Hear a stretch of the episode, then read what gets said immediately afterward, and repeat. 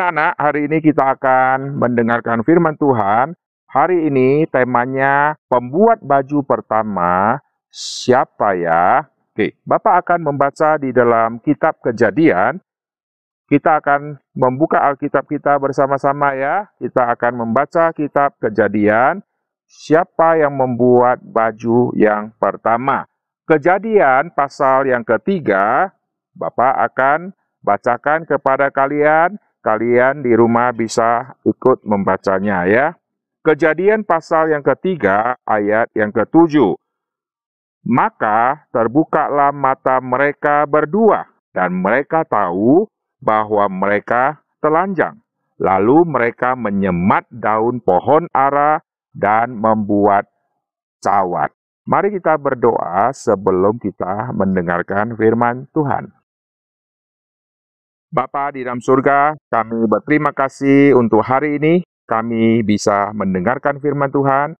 Tuhan, siapkanlah hati setiap kami supaya apa yang sudah kami baca ayat di dalam Alkitab ini, Tuhan memberi kami pengertian, supaya kami sejak masa kecil, kami sudah diisi kebenaran firman Tuhan. Dengar doa kami dalam nama Tuhan Yesus kami berdoa. Amin. Nah, anak-anak, di dalam Alkitab kita melihat karya pertama manusia di dalam dunia setelah manusia jatuh ke dalam dosa, manusia membuat baju daun. Nah, ada apa dengan manusia sehingga manusia membuat baju daun? Alkitab katakan karena mereka telanjang. Loh, apakah karena telanjang maka perlu membuat baju daun? Ternyata bukan itu alasannya. Karena waktu Tuhan menciptakan manusia, Adam dan Hawa, mereka diciptakan telanjang. Waktu diciptakan telanjang, kenapa tidak tutup dengan daun? Kalau begitu, tutup dengan daun bukan karena telanjang. Telanjang sudah dari awal, tapi waktu pakai baju daun, itu pasti ada penyebabnya. Alkitab katakan, manusia waktu jatuh ke dalam dosa, manusia yang makan buah yang Tuhan larang, lalu dia kena tipu setan, lalu dikatakan matamu akan terbuka.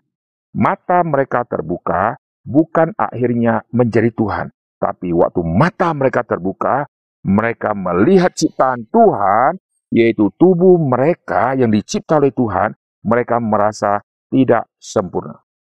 Tubuh manusia tidak sempurna. Kenapa Tuhan cipta saya telanjang? Ini tidak sempurna. Saya malu. Maka dia bersembunyi. Kenapakah sebelum jatuhkan dosa dia tidak bersembunyi? Karena dia tidak merasa Tuhan cipta saya tidak sempurna. Setelah mata mereka terbuka, mereka mulai meragukan semua yang Tuhan sudah kerjakan di dalam dunia. Manusia menilai dunia nanti tidak baik, menilai diri sendiri tidak baik manusia sudah gelap dan tidak lagi bisa mengenal siapakah Tuhan yang sejati, maka manusia menilai semua ciptaan Tuhan. Ada muncul semacam penilaian yang salah. Penilaian yang salah terjadi waktu manusia jatuh ke dalam dosa, manusia salah menilai dirinya yang diciptakan oleh Tuhan pada permulaan adalah telanjang. Lalu kalau saya telanjang ini tidak sempurna, maka mereka lakukan apa? Mereka bersembunyi. Mereka waktu bersembunyi di mana? Alkitab catat mereka bersembunyi di belakang pohon. Mereka bersembunyi di belakang pohon. Waktu mereka bersembunyi di belakang pohon, kenapa mereka bersembunyi? Nah, muncul pertanyaan lagi. Bukankah Tuhan menciptakan manusia taruh di Taman Eden begitu banyak pohon? Kenapa tidak sembunyi-sembunyi? Tapi kenapa sekarang kok bersembunyi? Alkitab catat, karena manusia yang sudah jatuh ke dalam dosa, manusia tidak mau Tuhan hadir. Alkitab katakan, Tuhan berjalan di Taman Eden. Lalu karena manusia mengetahui Tuhan berjalan di Taman Eden, Lalu mereka bersembunyi. Lihat, bersembunyi karena Tuhan berjalan. Merasa diri kurang baik karena menilai Tuhan cipta saya kurang sempurna. Ini terjadi karena manusia sudah jatuh ke dalam dosa. Perhatikan. Jadi waktu mata manusia terbuka, mereka terbuka ke arah yang salah. Mereka salah menilai semua yang Tuhan lakukan. Tuhan berjalan di Taman Eden untuk memberikan berita Injil kepada Adam dan Hawa, yaitu berita tentang janji keturunan yang anak-anak sudah dengar di khotbah-khotbah sebelumnya. Tuhan datang dengan motivasi yang baik, tetapi ditafsir oleh Adam dan Hawa, Tuhan jalan. Ini mengacaukan saya, ini mengganggu saya, maka saya lebih baik sembunyi. Maka dia bersembunyi di belakang pohon. Jadi waktu manusia bersembunyi di belakang pohon, manusia tidak mau ada Tuhan di bumi. Kalau Tuhan ada, aku tidak mau ada. Kalau Tuhan ada, saya tidak mau ketemu dia. Maka manusia bersembunyi. Manusia waktu bersembunyi, dia membuat bajunya dari baju daun. Kenapa dia membuat dari baju daun? Baju daun ini adalah simbol tidak permanen. Jadi manusia mau menyelesaikan dosanya dengan cari cara untuk selesaikan dosa dengan tutup dengan baju daun. Sekarang Bapak tanya ke anak-anak ya, bisakah dosa diselesaikan dengan usaha manusia? Tidak bisa. Adam pikir dosa bisa diselesaikan dengan cara manusia. Maka dia pakai baju daun, dia kira sudah selesai. Sekarang ciptaan Tuhan sempurna, yaitu tubuh saya sekarang tidak telanjang lagi. Dengan ada daun, maka jadi sempurna. Oh, sekarang saya sempurna. Sempurna apa? Saya ada di belakang pohon. Tidak. Tuhan menciptakan manusia untuk mengelola semua dunia ciptaan. Maka manusia harus berhadapan dengan pohon, berhadapan dengan binatang, tapi sekarang manusia bersembunyi di belakang pohon. Itulah fakta dosa. Nah lihat, waktu mereka membuat baju daun, ini adalah usaha manusia untuk menutupi dosanya. Lalu dengan cara jasa sendiri, dia buat ini hasil karyaku, ini perbuatanku untuk menyelesaikan dosa. Sekarang Bapak tanya lagi, bisa tidak dosa diselesaikan dengan perbuatan sendiri? Dosa diselesaikan dengan karya sendiri? Jawabannya tidak bisa. Kenapa? Kalau baju daun yang sudah dipakai menyelesaikan dosa, berarti tidak usah ganti baju lagi. Daun itu kalau sudah dipetik, ini daun pohon ara. Daun pohon ara kalau sudah dipetik, daunnya lebarnya segini misalnya. Lalu daun sudah disusun-susun, lalu diikat-ikat, lalu dipakai. Bagus sekali. Hari pertama masih bagus, hari kedua, ketiga, dan seterusnya, akhirnya daun menjadi layu. Waktu daun menjadi layu, akan terlihat telanjang karena daunnya semakin menciut, semakin rusak, lalu mulai rontok. Kalau begitu bagaimana? Maka ambil daun lagi. Setelah ambil daun lagi, dia buat lagi. Wah, ciptaan Tuhan sekarang sempurna. Ada tubuh yang telanjang yang ditutup dengan daun. Hari pertama masih bagus. Hari kedua layu lagi. Ambil lagi, layu lagi. Ambil lagi, layu lagi. Akhirnya tumbuhan pelan-pelan daunnya habis semua.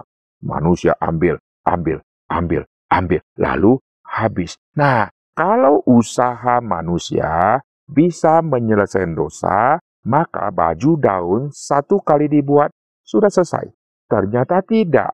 Makin merusak alam. Daun yang bagus sekarang menjadi rusak. Tuhan cipta tumbuhan, Tuhan bilang baik adanya. Oh, yang baik sekarang menjadi botak, menjadi rusak, menjadi rontok. Kenapa? Karena dicabut oleh manusia. Coba bayangkan, kalau Adam punya anak, punya cucu, punya cicit, punya semua keturunan yang sudah begitu banyak. Coba kita bayangkan, kalau keturunan Adam sekarang ada 200 orang. Setiap orang ambil daun. 200 orang ambil daun. Tiga hari kemudian, ambil lagi karena sudah layu. Lalu tiga hari lagi, ambil lagi. Lalu jumlah keturunan Adam sekarang bertambah lagi. Sekarang misalnya sudah jadi 300, sudah jadi 400, sudah jadi 500. Akhirnya semua tumbuhan pelan-pelan habis semua daun yang besar-besar. Nanti kambing waktu mau makan rumput, rumput yang sudah dimakan, lalu ada binatang yang lebih besar. Kambing makan rumput, nanti daun sudah dimakan binatang, manusia juga ikut ambil daun, akhirnya nanti daun-daun mulai habis pelan-pelan. Karena manusia merusak alam, merusak tumbuhan. Kalau begitu, bagaimanakah manusia bisa menyelesaikan dosanya? Manusia selesaikan dengan membuat baju, bisa? Tidak. Kalau buat baju, sudah selesaikan dosa, kenapa harus bersembunyi? Kalau dosa sudah selesai, Tuhan datang di Taman Eden langsung bicara sama Tuhan. Halo Tuhan, selamat pagi, selamat siang, selamat sore, selamat malam. Ketemu Tuhan kapan saja, enggak usah takut. Selamat siang Tuhan, selamat senja Tuhan, selamat sore. Biasa saja. Kenapa Tuhan ada di Taman Eden, dia sembunyi? Bukankah dosanya sudah dia selesaikan dengan buat baju? Ternyata tidak. Usaha manusia tidak bisa menyelamatkan manusia.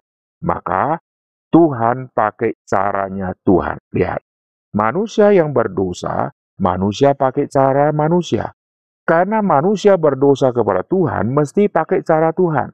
Apa yang Tuhan nyatakan, yaitu Tuhan membuat baju yang lain Baju yang Tuhan buat itu adalah baju dari kulit binatang. Mengapa? Lihat, baju dari daun ini bersifat sementara karena akan cepat layu. Lalu baju kulit ini adalah simbol karena baju kulit ini akan tahan sangat-sangat lama. Di dunia ini ada museum yang memajangkan kulit-kulit yang sudah beratus-ratus tahun, kulitnya masuk museum masih sangat bagus. Ada kulit binatang, ada kulit-kulit semua binatang-binatang yang dianggap yang bagus itu dimasukkan ke museum untuk menjadi satu kenang-kenangan binatang ini binatang langka dan kulit itu masih ada sampai hari ini. Jadi kulit merupakan simbol perma nen. Lalu waktu Tuhan membuat baju dari kulit, apa yang terjadi? Kulit yang Tuhan pakai untuk baju yang Tuhan sudah siapkan, Tuhan tidak taruh di lantai. Kalau Tuhan taruh di lantai, maka manusia akan mengambilnya. Waktu manusia mengambilnya, lalu manusia memakaikan baju itu, berarti Tuhan izinkan ada jasa manusia untuk ambil, untuk pakai. Apa bedanya dengan baju daun? Baju daun bedanya manusia yang buat, manusia yang pakai sendiri. Baju kulit Tuhan yang buat, manusia yang pakai. Kalau Tuhan buat lalu manusia pakai, berarti ada jasa manusia. Tuhan tidak izinkan ada jasa manusia di dalam hal ini. Maka Alkitab catat Tuhan yang sudah membuat baju ini Tuhan yang mengenakan. Dan Tuhan buat bajunya dua. Baju pertama Tuhan buat untuk Adam. Baju kedua Tuhan buat untuk Hawa. Tuhan membuat baju untuk mereka berdua. Satu orang satu baju. Lalu Tuhan mengenakan kepada mereka. Itu seperti orang tua yang memakaikan baju kepada anak-anaknya orang tua memakaikan kepada mereka karena mereka masih sangat-sangat kecil. Adam dan Hawa sudah dewasa, bisa pakai baju sendiri, tapi Tuhan yang memakaikan kepada mereka. Tuhan membuat dua baju kepada manusia, Tuhan buat untuk Adam, Tuhan buat untuk Hawa. Di sini merupakan satu tema yang sangat penting bahwa nanti keselamatan yang Tuhan berikan kepada manusia bersifat pribadi. satu orang, satu orang, satu orang, satu orang. Bukan secara semua. Tuhan selamatkan si ayah, otomatis istrinya, lalu anak-anaknya. Tidak. Keselamatan bersifat pribadi. Maka simbol yang Tuhan berikan adalah baju kulit tadi. Tuhan berikan kepada Adam, Tuhan berikan kepada Hawa. Masing-masing dapat satu, dan Tuhan tidak izinkan mereka ambil sendiri, pakai sendiri. Tapi Tuhan yang memakaikan kepada mereka waktu Tuhan memakaikan ke mereka, ini adalah satu simbol yang sangat penting. Tuhan mengenakan sesuatu yang baru kepada manusia. Nanti sampai kepada perjanjian baru, waktu bicara tentang kita yang diselamatkan disebut ciptaan baru, yang lama sudah berlalu. Yang lama sudah berlalu di dalam kitab kejadian tadi, baju daun sudah berlalu jasa-jasa manusia tidak dipakai lagi. Bukan itu untuk keselamatan. Perbuatan bukan untuk keselamatan. Tidak bisa dipakai. Itu semua masa lalumu. Kau kira dengan jasamu bisa selamatkan. Itu jasamu. Yang lama sudah berlalu. Tuhan kenakan baju yang baru. Itu merupakan satu simbol yang sangat penting dari kulit binatang. Berarti ada yang harus mati. Yang mati itu adalah binatang, lalu kulitnya akan diambil. Kenapa harus melalui kematian binatang? Karena upah dosa adalah maut, maka harus ada yang menggantikan. Tuhan pakai binatang sebagai simbol manusia yang harus alami maut, harus alami kematian, tetapi Tuhan gantikan ada yang mati, yaitu binatang yang mati lalu kulitnya diambil, lalu dikenakan. Sehingga manusia sekarang memakai baju yang dari Tuhan, baju yang ada simbol permanen. Nanti sepanjang Alkitab dari perjanjian lama sampai perjanjian baru akan menjelaskan adanya binatang yang akan mati. Untuk apa? Pengampunan dosa manusia. Mereka kira kalau binatang mati, maka dosa sudah selesai. Padahal itu simbol. Binatang-binatang yang dikorbankan di hari Paskah, hari besarnya orang Yahudi, hari Paskah, mereka membawa domba-domba untuk dimatikan. Untuk apa? Sebagai satu simbol, mereka berdosa, lalu binatang harus mati. Maka binatang yang dimatikan itu nanti mereka memakai simbol tangan taruh di kepalanya binatang, itu melambangkan dosaku ditimpakan kepadamu. Maka upah dosa adalah maut sekarang timpa kepada binatang. Lalu orang-orang pikir, kalau begitu tidak perlu Tuhan, saya perlunya binatang, karena dosaku bisa diselesaikan dengan binatang. Mereka lupa itu hanya simbol. Maka nanti sampai kepada perjanjian baru, harus ada yang mati untuk menyelesaikan dosa manusia. Yang mati itu apa? Di dalam perjanjian lama ada binatang yang mati. Di dalam perjanjian baru Tuhan memakai bukan binatang yang mati, tapi Yesus yang mati. Yesus disebut domba Allah. Oke, sekarang kita kembali ke kitab kejadian. Ada binatang yang akan dikorbankan. Ada binatang yang akan mati.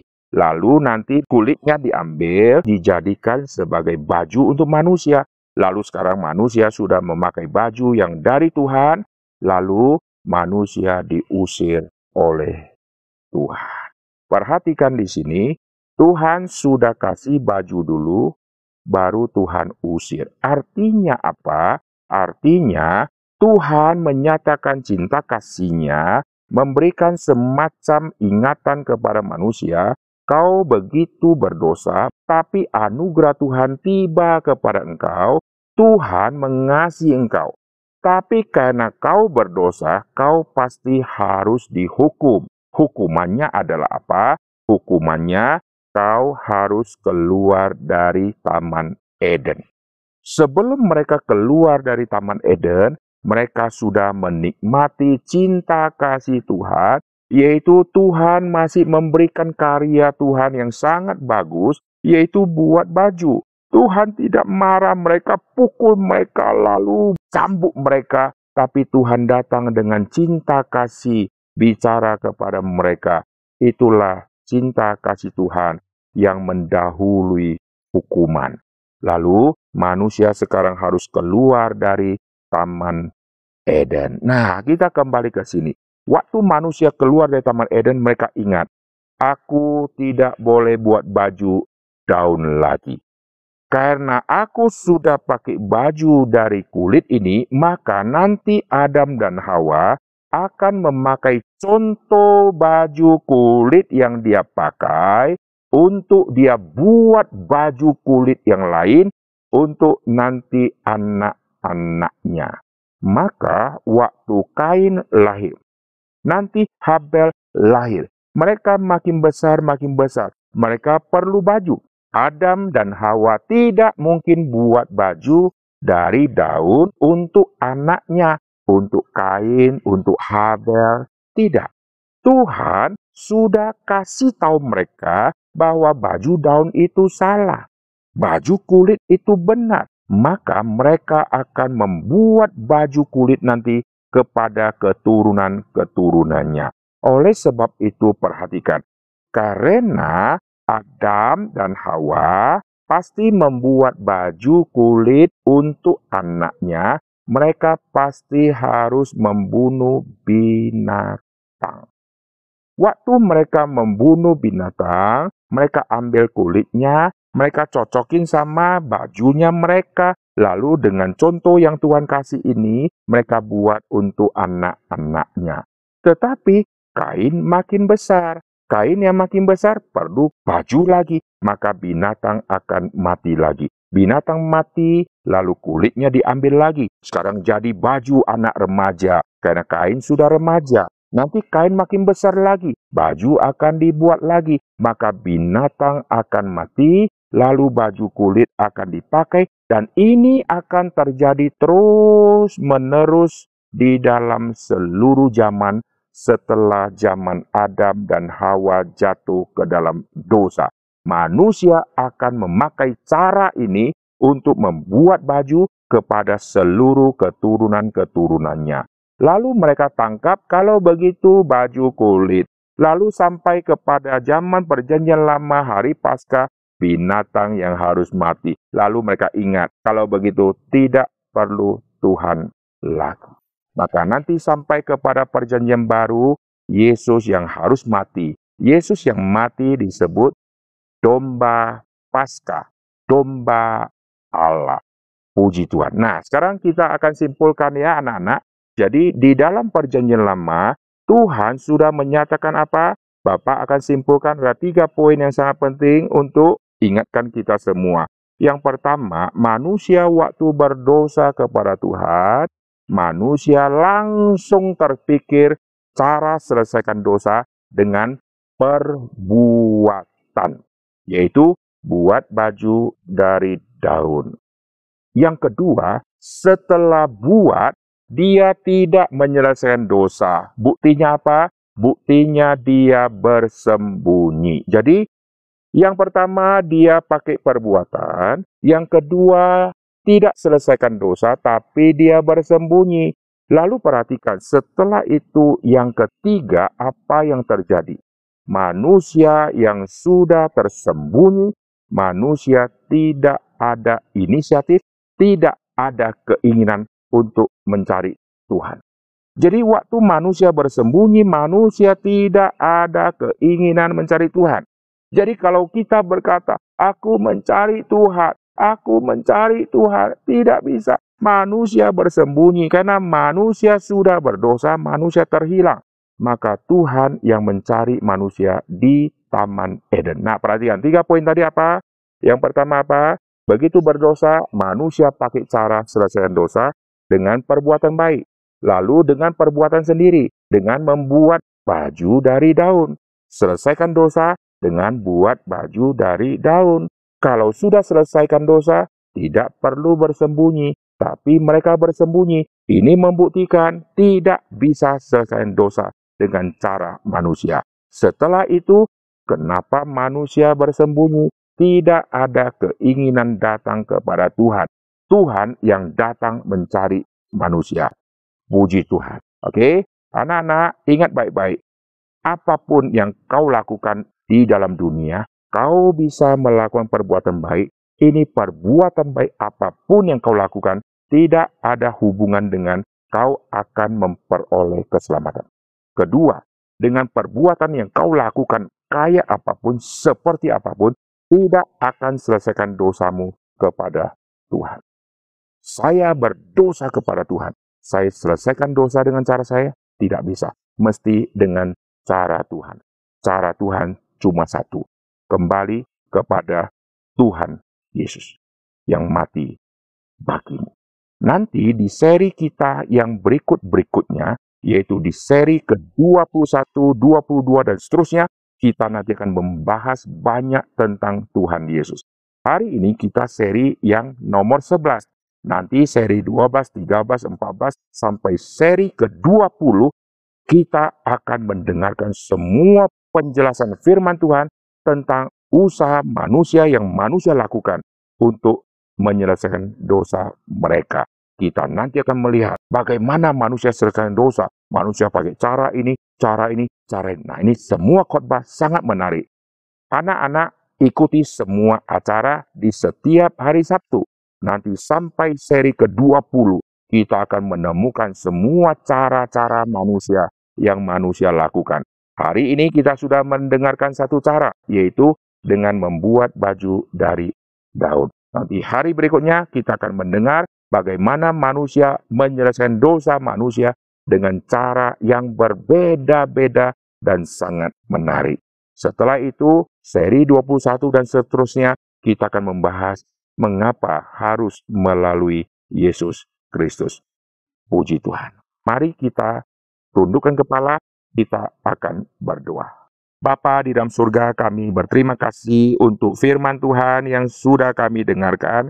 Tuhan ingatkan kepada setiap kami bahwa dari pertama Adam dan Hawa berdosa kepada Tuhan, manusia dengan cara sendiri untuk selesaikan dosa tidak diperkenan oleh Tuhan. Terima kasih ya Tuhan, kami bersyukur jikalau keselamatan berdasarkan perbuatan kami pasti masuk neraka semua, tetapi karena keselamatan adalah pemberian dari Tuhan, itu anugerah yang begitu besar yang Tuhan berikan kepada kami. Hambamu berdoa untuk semua anak-anak yang dengarkan firman Tuhan. Tuhan tuntun pikiran mereka seminggu lepas seminggu untuk mengerti jalan keselamatan yang mereka inginkan melalui cara apa semua cara yang pernah ada di dalam dunia, apakah diperkenan? Tuhan berkati setiap acara asik ini di setiap hari Sabtu kami dibukakan untuk melihat manusia-manusia berdosa memakai berbagai-bagai cara untuk menyelesaikan dosa, tetapi semua sia-sia. Terima kasih Tuhan untuk acara hari ini. Berkati setiap kami, dengar doa kami. Dalam nama Tuhan Yesus kami berdoa. Amin. Nah, anak-anak ingat baik-baik ya. Anak-anak sejak kecil mesti sering dengar firman Tuhan. Apa yang kalian dengar hari ini, ingat baik-baik. Sampai kalian berumur dewasa, kalian ingat baik-baik. Sehingga kalian tidak lakukan hal yang salah seperti Adam dan Hawa dan seperti manusia-manusia berdosa yang lain yang kita akan lihat di Sabtu depan, Sabtu depan lagi, Sabtu depan lagi, selama berminggu-minggu kita akan melihat usaha manusia yang begitu luar biasa, semuanya sia-sia. Puji Tuhan, kita akan lanjutkan acara kita, kita akan memuji Tuhan. Bapak akan serahkan kepada MC yang akan memimpin. Tuhan memberkati. Amin.